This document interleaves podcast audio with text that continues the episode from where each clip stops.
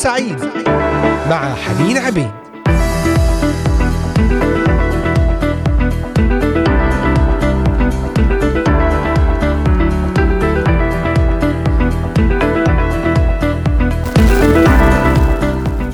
أهلا بكم جميعا في هذا اللقاء الجديد واليوم الجديد. في لقائنا ضمن برنامج نهاركم سعيد. ارحب بكم أجمل وأطيب ترحيب أينما كنتم من مختلف بلدان الشرق الأوسط بلدان أوروبا كندا أمريكا أستراليا.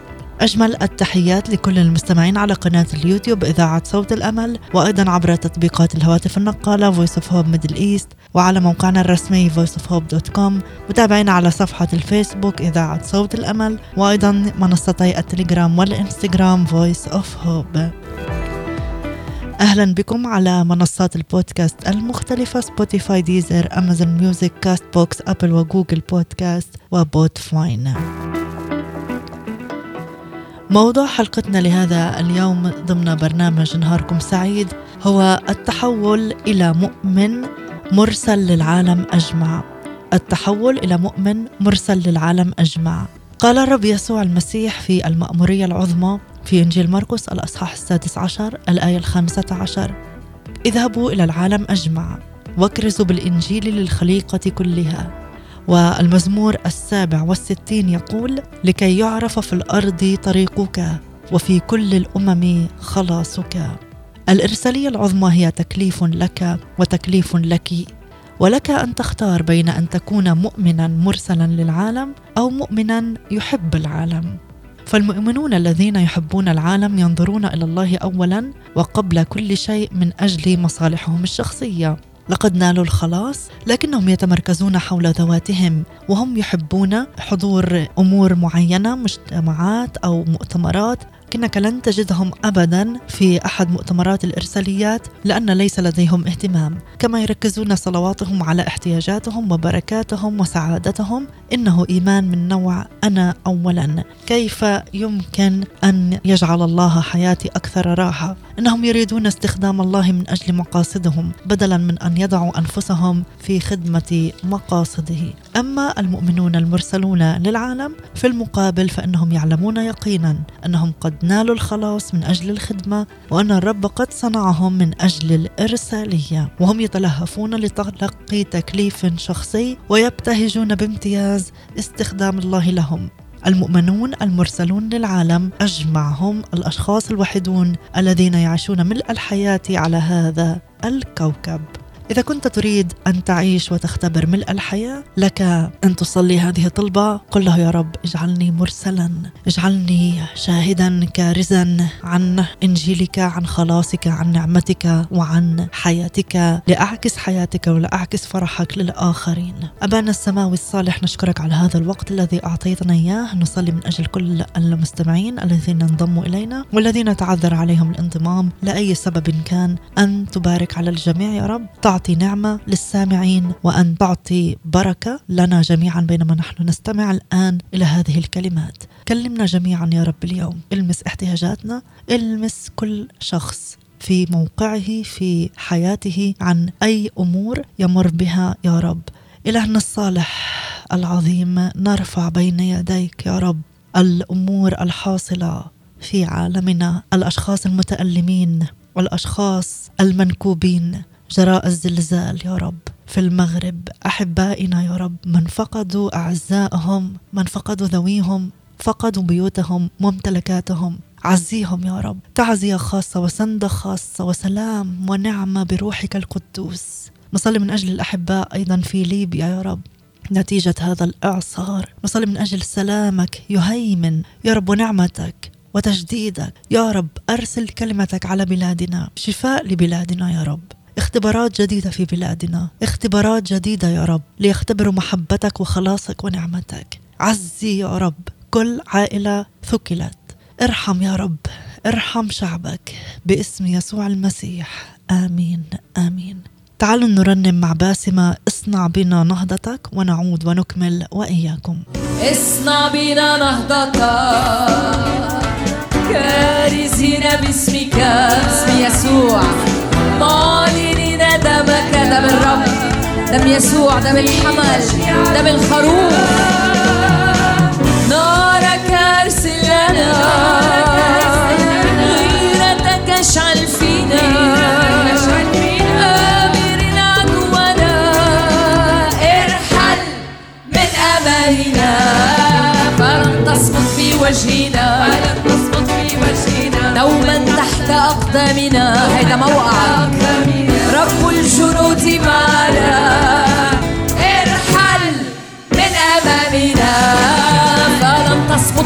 وجهنا.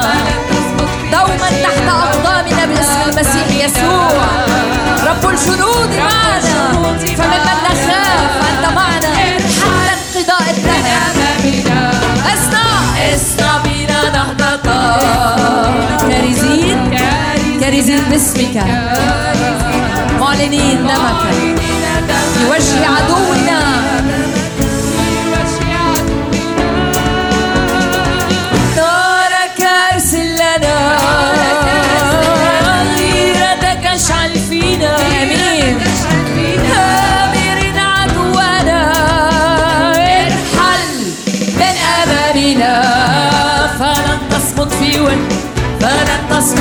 تسقط في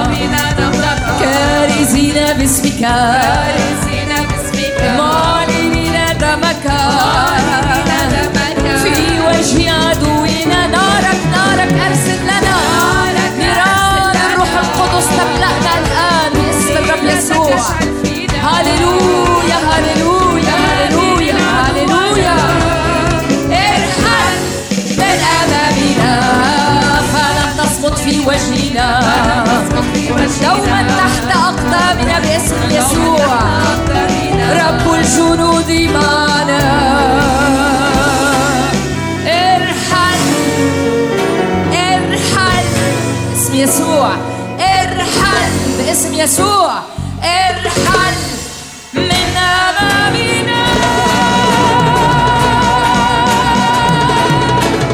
ارحل باسم يسوع. أنتم تستمعون الآن لبرنامج نهاركم سعيد مع حنين عبيد.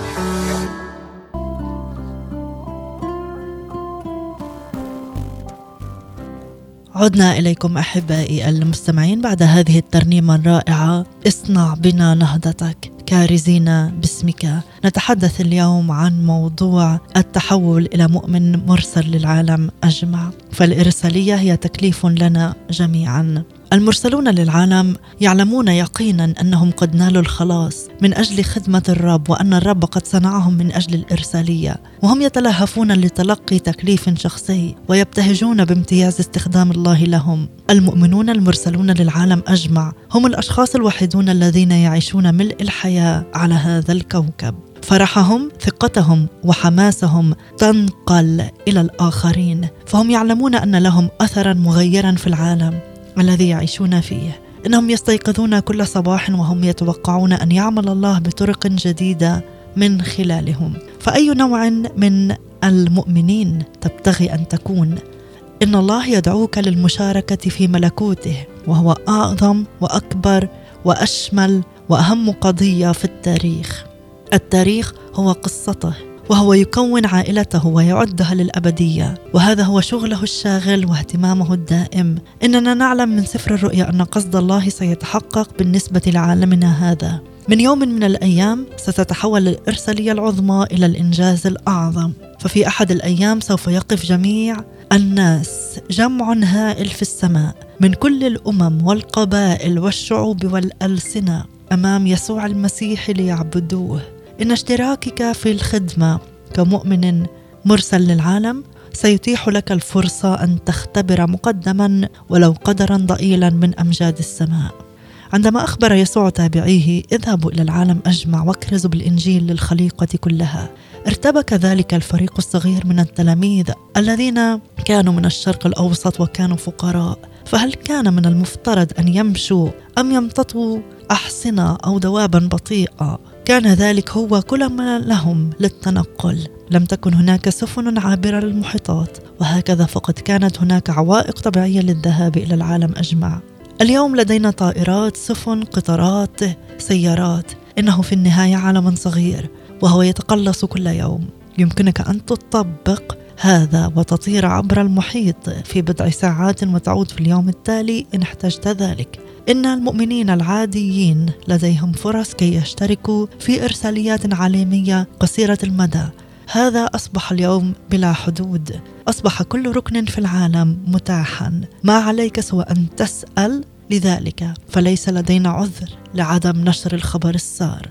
ازداد العالم صغرا الآن مع وجود الإنترنت. بالإضافة إلى التلفونات والفاكسات يمكن لأي مؤمن بدخوله على الإنترنت أن يتصل شخصيا مع أشخاص من كل بلاد الأرض.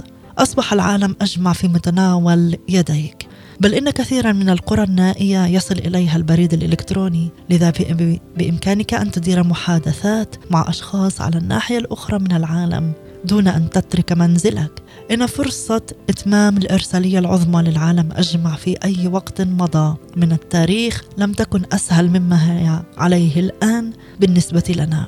لم تعد العوائق العظيمة تتمثل في البعد أو التكلفة أو المواصلات إنما العائق الوحيد هو طريقة تفكيرنا. فحتى تكون مؤمنا مرسلا للعالم يجب عليك أن تقوم ببعض التغييرات الذهنية. يجب أن تغير منظورك واتجاهاتك. كيف تفكر؟ ما هو هذا الفكر الذي يتحلى به المرسل للعالم؟ سنعرف بعد الفاصل. ابقوا معنا. باركك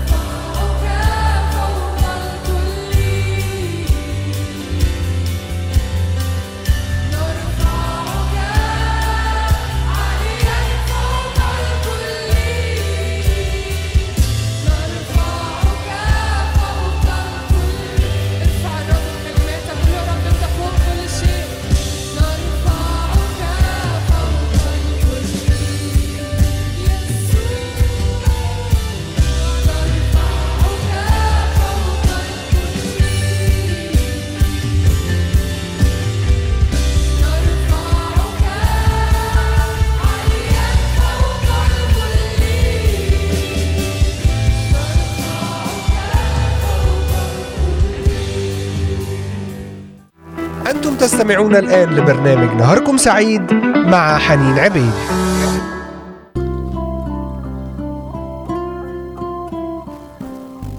كيف تفكر كما مؤمن مسيحي مرسل للعالم أجمع؟ انتقل من التفكير المتمركز حول الذات إلى التفكير المتمركز حول الآخرين. يقول الكتاب المقدس أيها الإخوة لا تكونوا أولادا في أذهانكم وأما في الأذهان فكونوا كاملين. هذه هي الخطوة الأولى في التحول إلى مؤمن مرسل للعالم أجمع. فالأطفال لا يفكرون إلا في أنفسهم أما الناضجون فإنهم يفكرون في الآخرين. يوصينا الله لا تنظروا كل واحد إلى ما لنفسه بل كل واحد إلى ما هو للآخرين أيضا. هذا هو التحول الذهني هو بالطبع صعب وذلك لأننا مستغرقون بالطبيعة في ذواتنا كما أن كافة وسائل الإعلام تقريبا تشجعنا على التفكير في أنفسنا. إن الطريقة الوحيدة التي يمكننا بها أن نقوم بهذا التحول النموذجي هي الاعتماد على الله لحظة بلحظة. ولحسن الحظ فإن الله لا يتركنا نصارع بمفردنا. نحن لم نأخذ روح العالم الروح الذي من الله لنعرف الأشياء الموهوبة لنا من الله. ابدأ بأن تطلب من الروح القدس أن يساعدك على التفكير في الاحتياج الروحي لغير المؤمنين حينما تتحدث معهم.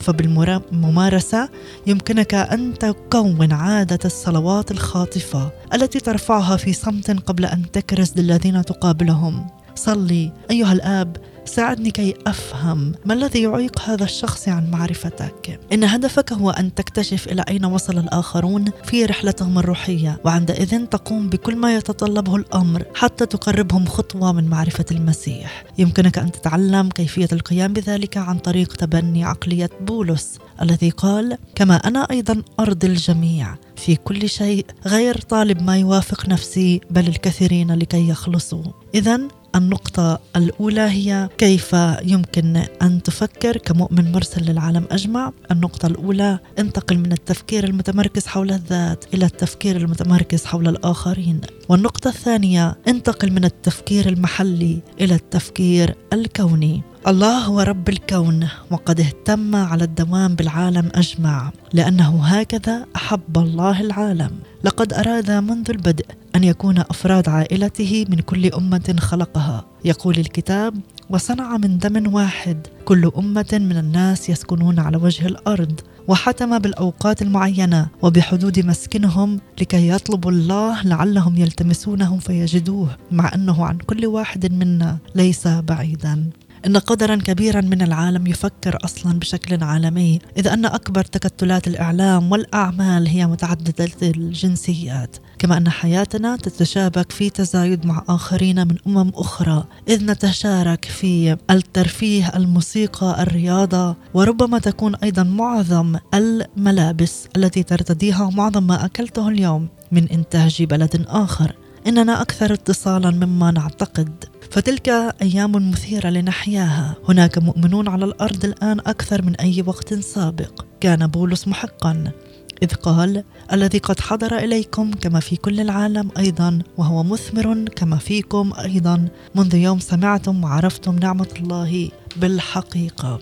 الطريقة الأولى للتفكير في ربح العالم للمسيح هي البدء في الصلاة لبلاد معينة. إذ أن المؤمنين المنطلقين نحو الهدف هدف تبشير العالم يصلون لأجل العالم. احضر كرة أرضية أو خريطة وصلي لدول معينة. الكتاب يقول اسألني فأعطيك الأمم ميراثا لك وأقاس الأرض ملكا لك. تعتبر الصلاة أهم أداة لإرساليتك في العالم. قد يرفض الناس محبتنا أو ينبذوا رسالتنا. لكنهم بلا دفعات في مواجهة صلواتنا. بإمكانك أن توجه صلاة مثل الصاروخ العابر للقارات إلى قلب الشخص وكنت على بعد عشرة أقدام أو عشرة آلاف ميل. ما الذي يجب أن تصلي لأجله؟ سوف نعرف ذلك بعد الفاصل. ابقوا معنا.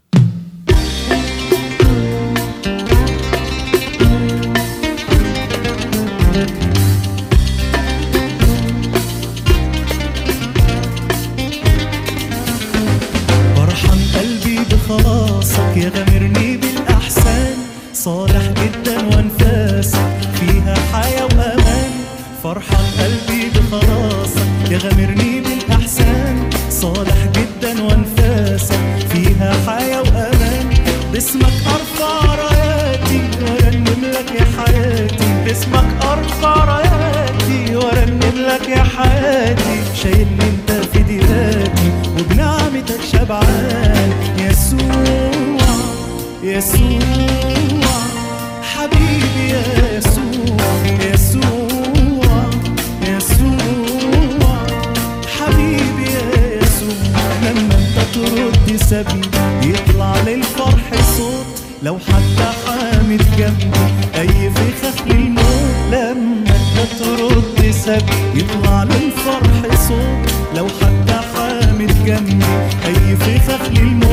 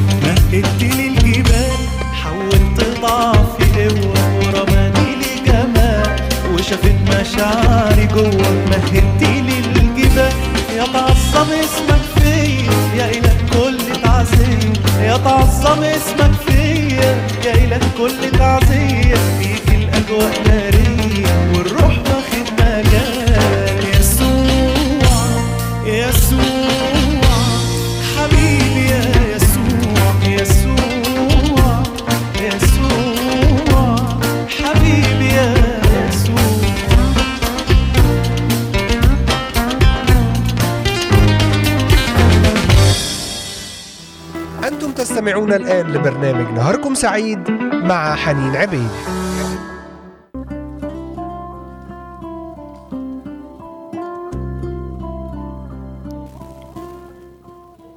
حتى نكون مرسلين للعالم يجب أن ننتقل من التفكير المحلي إلى التفكير الكوني، الله هو رب الكون، اهتم على الدوام بالعالم أجمع، إذ يقول الكتاب: لأنه هكذا أحب الله العالم.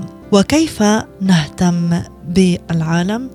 الصلاة، الصلاة تعتبر صلاة أهم أداة لإرساليتك في العالم، فقد يرفض البعض المحبة أو ينبذ الرسالة لكنهم بلا دفاعات أمام الصلاة. ما الذي يجب أن تصلي لأجله؟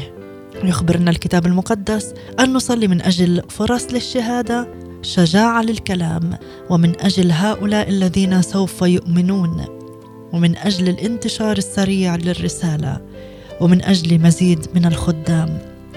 إن الصلاة تجعلك شريكا مع آخرين حول العالم.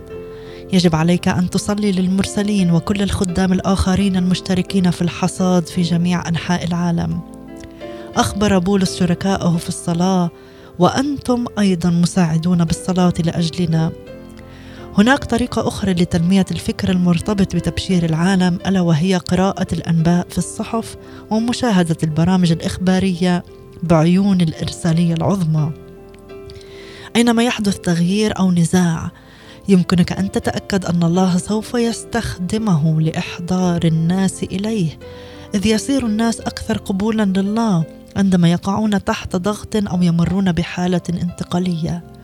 هناك مزيد من الأشخاص ينفتحون لسماع الخبر الصار الآن أكثر من ذي قبل وذلك لأن معدل التغيير يتزايد في عالمنا. إن أفضل طريقة لتبني الفكر المتعلق بتبشير العالم هي مجرد القيام والذهاب في مشروع إرسالية قصيرة إلى بلد آخر. لا يوجد ببساطة بديل لخبرة الحياة الواقعية المعاشة في ثقافة أخرى. كف عن دراسة ومناقشه إرساليتك فقط قم بها. نعم غص نحو العمق. أعطانا يسوع في سفر أعمال الرسل الأصحاح الأول. الآية الثامنة نمطا للالتزام. إذ قال تكونون لي شهودا في أورشليم وفي كل اليهودية والسامرة وإلى أقصى الأرض. كان على تلاميذ يسوع أن يصلوا إلى مجتمعهم أورشليم وبلدهم اليهودية وثقافات أخرى السامرة وأمم أخرى أقصى الأرض. لاحظ أن تكليفنا الإرسالي هو تكليف متزامن وليس متعاقب. يجب أن لا تكون في تعاقب. قد لا تكون لدى الجميع الموهبة المرسلية إلا أن كل مؤمن مدعو بطريقة ما لأن يشارك في إرسالية لمجموعات هذه المجموعات الأربعة كلها. فهل أنت من هذا النوع نوع أعمال الرسل الأصحاح الأول؟ ضع هدفا للاشتراك في مشروع إرسالية لكل من هذه الأهداف الأربعة. إني أحثك على أن تدخر وتفعل كل ما يتطلبه الأمر منك للاشتراك في رحلة قصيرة المدى. باستطاعة كل الإرساليات وجميع الهيئات أن تساعد بالقيام بذلك. هذا سوف يوسع القلب ويمدد الرؤية ويشدد الإيمان ويعمق الحنان ويملأك بنوع من الفرح الذي لم تختبره من قبل. قد يكون هو نقطة التحول في حياتك. انتقل من التفكير بخصوص هنا والآن إلى التفكير الأبدي. حتى تنال أكثر استفادة من وقتك على الأرض يجب أن تحافظ على منظور أبدي. فذلك سوف يمنعك من التركيز على الأمور السطحية ويساعدك على التمييز بين ما هو عاجل وما هو مطلق. قال بولس ونحن غير ناظرين إلى الأشياء التي ترى بل التي لا ترى لأن التي ترى وقتية وأما التي لا ترى فأبدية. إننا أو هناك قدر كبير مما نضيع طاقتنا فيه. لن يكون هاما بعد عام من الآن بل إن أهميته تقل كثيرا بالنسبة للأبدية. لا تقايد حياتك بأمور زائلة. قال يسوع ليس أحد يضع يده على المحراث وينظر إلى الوراء يصلح لملكوت الله. نعم باسم الرب يسوع. لا تعيقنا أمور العالم على أن نشهد ليسوع. سوف نتابع بعد هذه الترنيمة. ابقوا معنا. رحمة وحكما أغني. لك يا رب أرنم. رحمة وحكما أغني. لك يا رب نرنم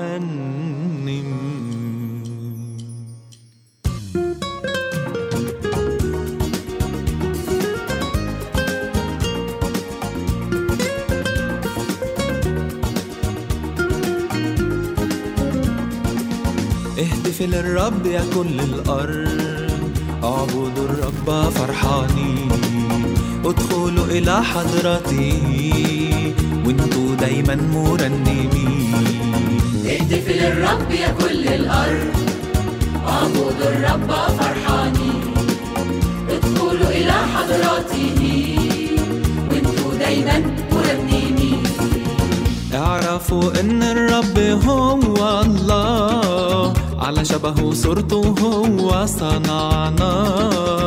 اعرفوا إن الرب هو الله. وإحنا شعبه وغنم مرعاه اهتف للرب يا كل الأرض. اعبدوا الرب فرحانين ادخلوا إلى حضراته وانتوا دايما مرنمين اهتف للرب يا كل الأرض. اعبدوا الرب فرحانين حضراته. وانتوا دايما مرنمين ادخلوا أبواب وكونوا شاكرين. ادخلوا ديار وأنتم مسبحين. ادخلوا أبواب وكونوا حامدين. ادخلوا ديار وأنتم مهللين. اهتف للرب يا كل الأرض. اعبدوا الرب فرحانين إلى حضراته وانتوا دايما مرنمين اهتف للرب يا كل الأرض اعبدوا الرب فرحانين ادخلوا إلى حضراته وانتوا دايما.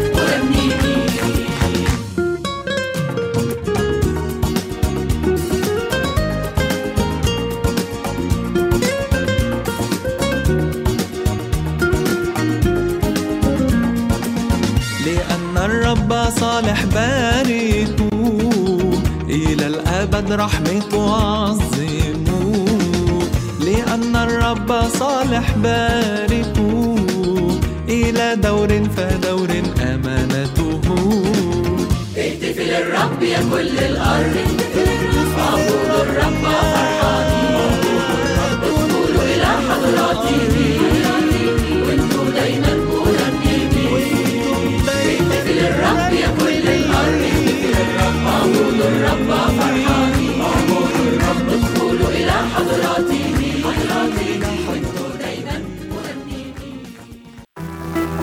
تستمعون الآن لبرنامج نهاركم سعيد مع حنين عبيد.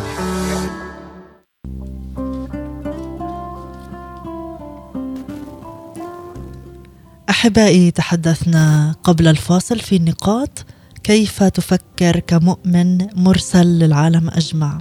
تحدثنا في هذه النقاط. اولا انتقل من التفكير المتمركز حول الذات إلى التفكير المتمركز حول الآخرين.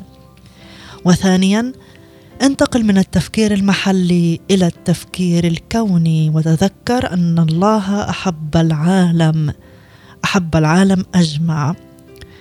وثالث نقطة كانت هي انتقل من التفكير بخصوص هنا والآن إلى التفكير الأبدي.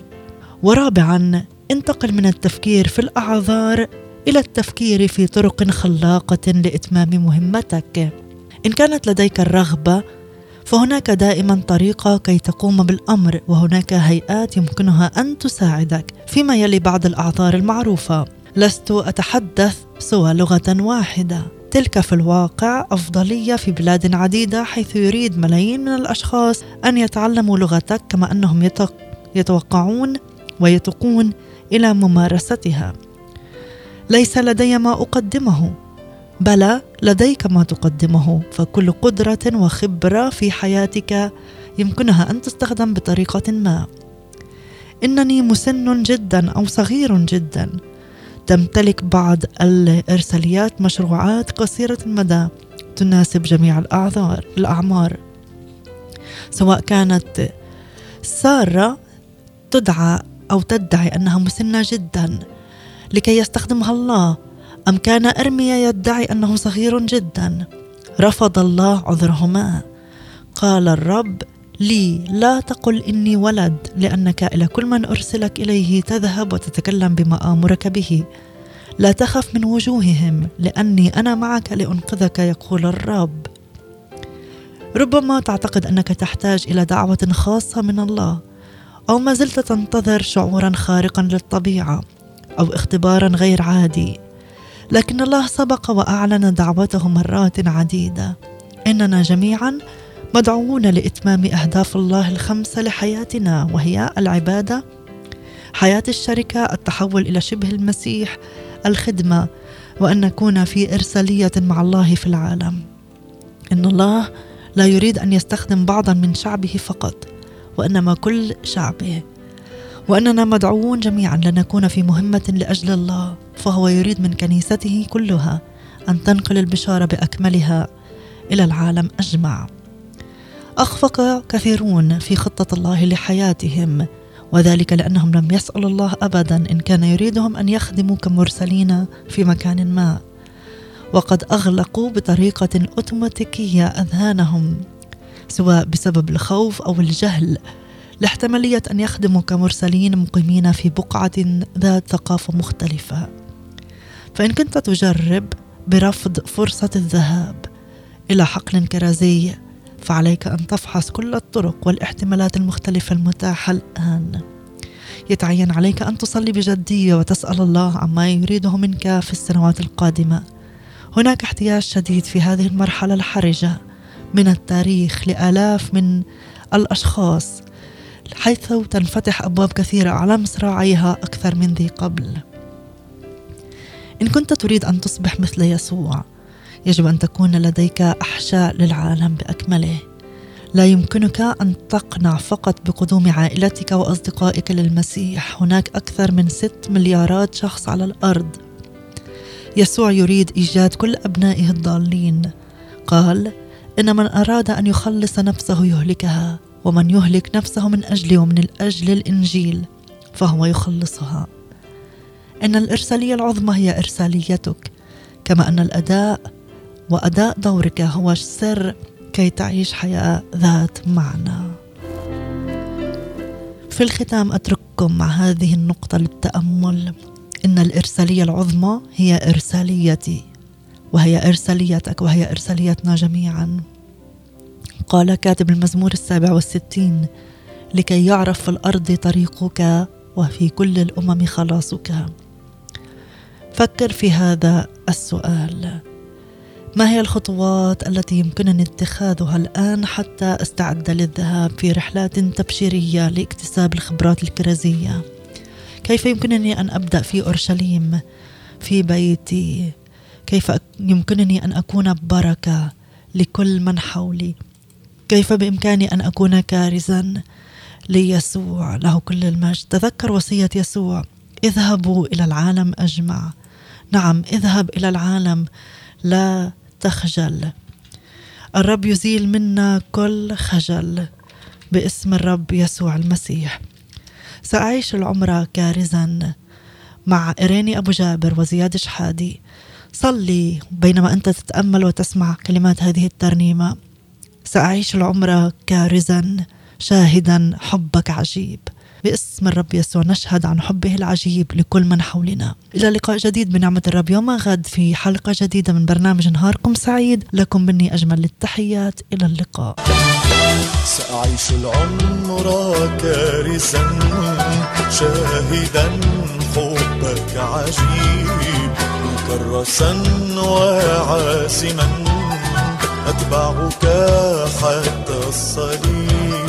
سأعيش العمر كارزا شاهدا حبك عجيب. مكرسا وعازما أتبعك حتى الصليب. أتبعك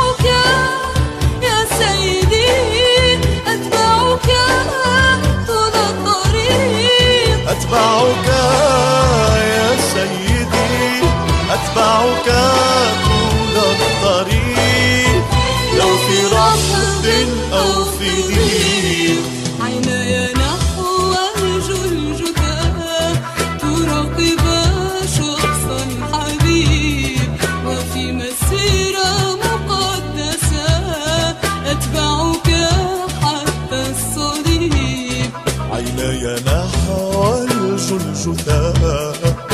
تراقب شخص الحبيب وفي مسيرة مقدسة أتبعك حتى الصليب. أتبعك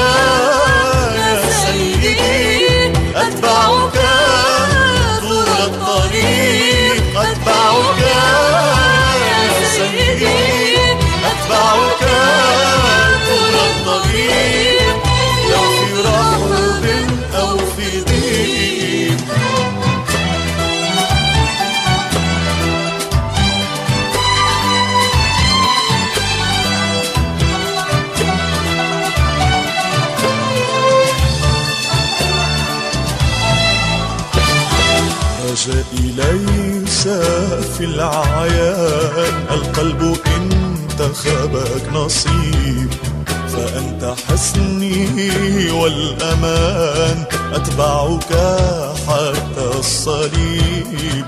رجائي ليس في العيان. القلب انتخبك نصيب فأنت حسني والأمان. أتبعك حتى الصليب. أتبعك يا سيدي أتبعك طول الطريق. أتبعك يا سيدي أتبعك طول الطريق. لو في رحب أو في ضيق اللي حبيبي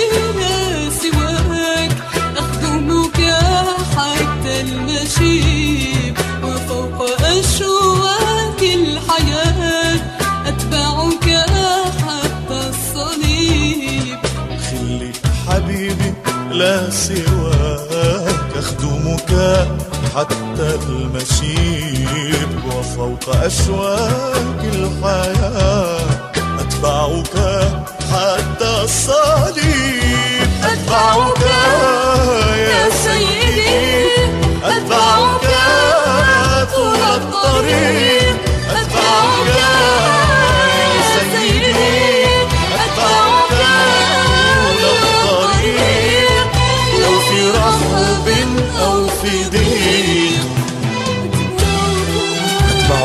سيدي أتبعك فارزا وشاهدا مكرسا نفسي بشخصك.